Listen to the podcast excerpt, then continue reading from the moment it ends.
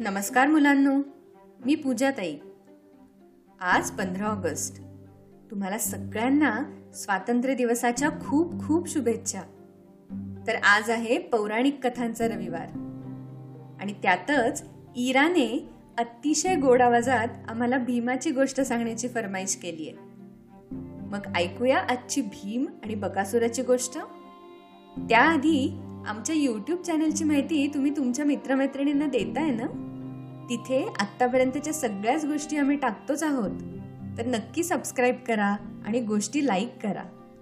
YouTube चॅनलची link ह्या गोष्टीच्या डिस्क्रिप्शनमध्ये आहेच. चला तर आजची गोष्ट ऐकूया. तो होता महाभारताचा काळ. म्हणजे फार फार जुना काळ. कौरव आणि पांडव ही चुलत भावंड तेव्हा हस्तिनापूर नावाच्या एका राज्यात राहायची. पंडू राजाला पाच मुलं होती. सगळ्यात मोठा युधिष्ठिर नंतर भीम मधला अर्जुन नंतरचे दोघे नकुल आणि सहदेव हे जुळे भाऊ. असे ते पाच पांडव. आणि धृतराष्ट्र राजाला दुर्योधन दुःशासन अशी शंभर मुलं होती. त्यांना कौरव म्हणायचे. जरी हे सगळे एकमेकांचे चुलत भाऊ होते तरी सारखे भांडायचे. जसजसे ते मोठे व्हायला लागले तसं दुर्योधन पांडवांचा अजूनच रागराग करायला लागला. त्यालाच पुढे हस्तिनापूरचा राजा व्हायचं होतं ना? मग त्याने आपल्या मामाच्या म्हणजेच शकुनीच्या मदतीने पांडवांना वारणावत नावाच्या एका गावात पाठवून दिलं. त्या गावात एक असं घर बांधलं की त्या घरातून पांडवांना बाहेर पडताच येणार नाही.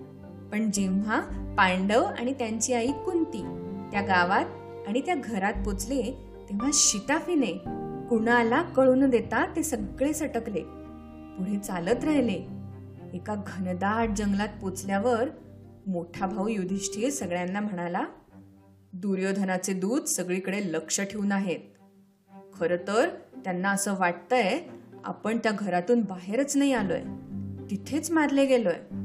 पण तरीही तो आणि शकुनी मामा खूप सावध आहेत. आता इथे जर आपण ओळखले गेलो तर मग आपल्याला सरळ दुर्योधनाच्या हातात देतील. मग मात्र आपल्याला कायम बंदी बनून राहावं लागेल.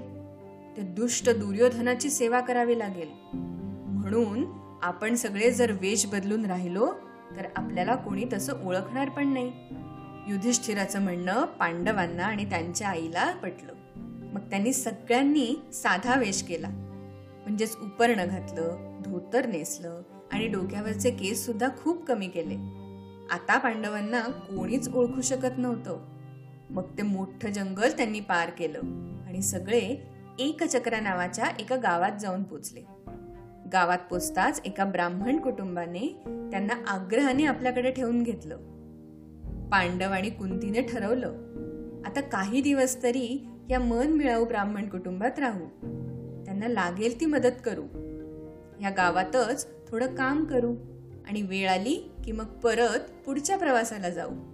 असं म्हणून ते सगळे त्या गावात अगदी आनंदाने राहायला लागले. एके दिवशी काय झालं? रात्री जेव्हा सगळे झोपले होते तेव्हा कुंतीला कोणाच्या तरी रडण्याचा आवाज आला. ती पटकन उठून बसली. नीट लक्ष देऊन ऐकल्यावर तिला कळलं की आवाज तर ब्राह्मणाच्या बायकोचाच आहे. काय झालंय ते बघायला कुंती त्यांच्या खोलीकडे जायला निघाली. पण तिच्या डोक्यात विचार आला की आपण असे परके. आपल्याला कसं बरं सांगतील हे? की नक्की कसली समस्या आहे त्यांना? ह्या विचाराने ती थोडी लांबच थांबली आणि ऐकायला लागली. खोलीतून ब्राह्मणाच्या मोठ्या मुलाचा अगदी केविलवाणा आवाज ऐकू येत होता.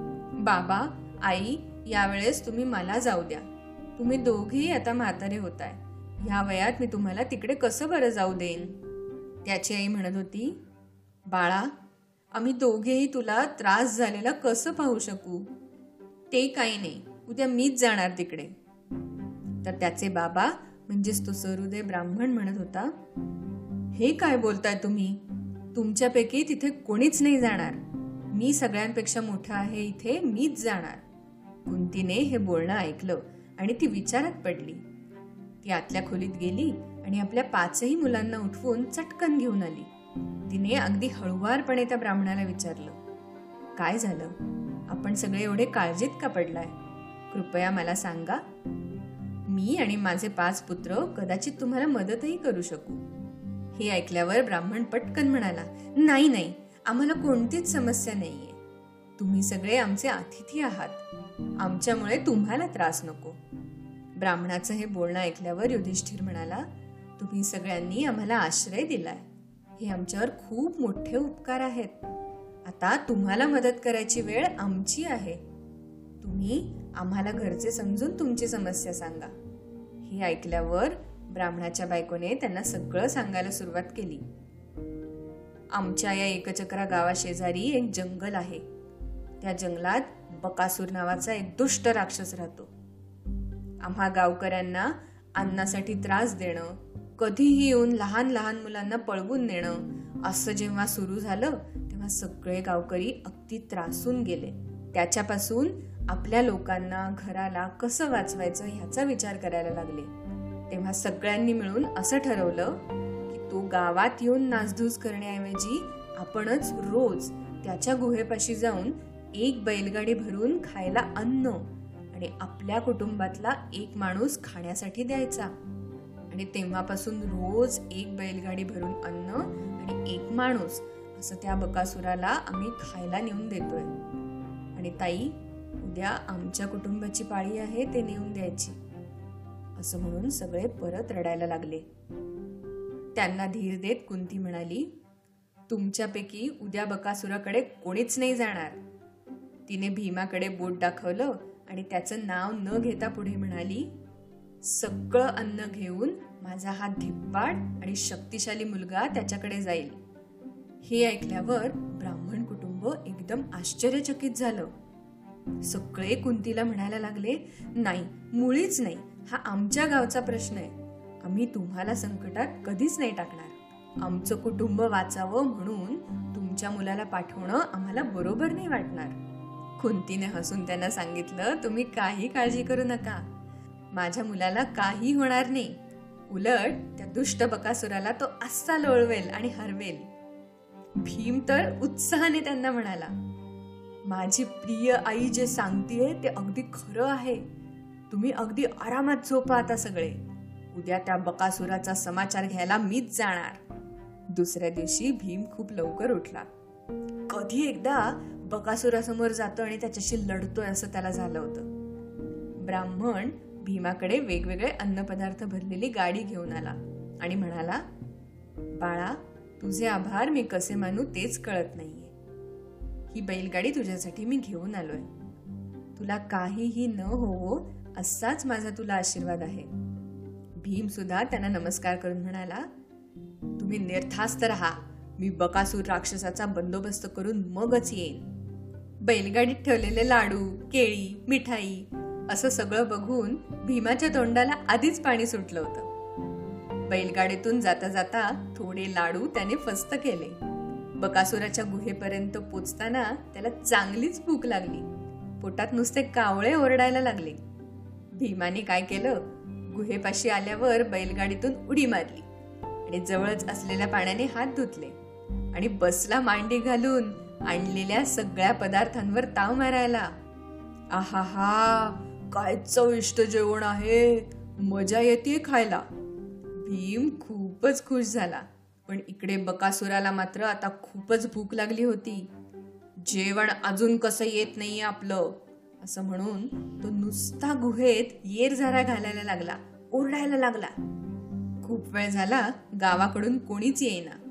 म्हणून बकासूर स्वतःच उठला. आणि रागाने दांड दांड पाय आपटत गुहेबाहेर निघाला. गावाकडे जायला. गुहेबाहेर येताच त्याला जे दिसलं त्याने तो नुसता लाल लाल झाला. तिथे चक्क एक धिप्पाड माणूस बैलगाडीमध्ये ठेवलेल्या छान छान पदार्थांवर नुसता ताव मारत होता. जे अन्न त्याला मिळायला हवं होतं ते दुसरंच कोणीतरी खात होतं. ते सुद्धा त्याच्या गुहेसमोर. बकासुराने जोरात आवाज काढला आणि भीमाला विचारलं ए तू कोण आहेस? आणि मला पाठवलेलं अन्न का खातोयस? तुला माहिती नाही हे अन्न गावकऱ्यांनी कोणासाठी पाठवलंय ते? भीम काहीच बोलत नाहीये. नुसतं खातच बसलाय. हे बघून बकासूर आता चौताळला आणि भीमाला मारायला लागला धक्के द्यायला लागला. पण भीम तर अजिबात जागचा हल्ला सुद्धा नाही. उलट मोठ्यांनी हसायला लागला.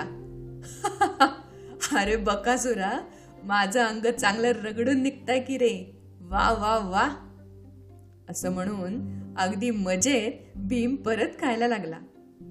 आता मात्र बकासूर चांगला चिडला. त्याने भीमाची मान जोरात पकडली आणि भीमाला गदा गदा हलवायला लागला. मग काय गंमत झाली? भीमाने मस्त ढेकर दिली. बा. आणि उठून जोरात उलटी उडी मारली. आणि त्यांनी स्वतःची मान सोडवून घेतली. मग पुन्हा उंच उडी मारून बकासुराच्या पाठीवरच जाऊन बसला आणि त्याला घट्ट पकडलं. आता बकासूर सुटण्याची धडपड करायला लागला. हात खांदे हलवायला लागला. पण भीमानी काही त्याला सोडलं नाही. मागून बुक्के मारून शक्तिशाली बकासुराला त्याने आडवं पाडलं. आणि आणि एक जोरात प्रहार करून बकासुराचा वध केला. आता भीम गावात आला. इकडे ब्राह्मणाचं कुटुंब आणि अख्खं गाव चिंतेत होतं. पण भीमाला सुखरूप आलेलं बघून सगळ्या गावाला अतिशय आनंद झाला. ब्राह्मणाच्या डोळ्यातून पाणी वाहायला लागलं. पण यावेळेस ते आनंदाचं होतं बर का? त्याने आणि संपूर्ण गावाने भीमाचे पुन्हा पुन्हा आभार मानले. गावाची आता राक्षसापासून कायमची सुटका झाली.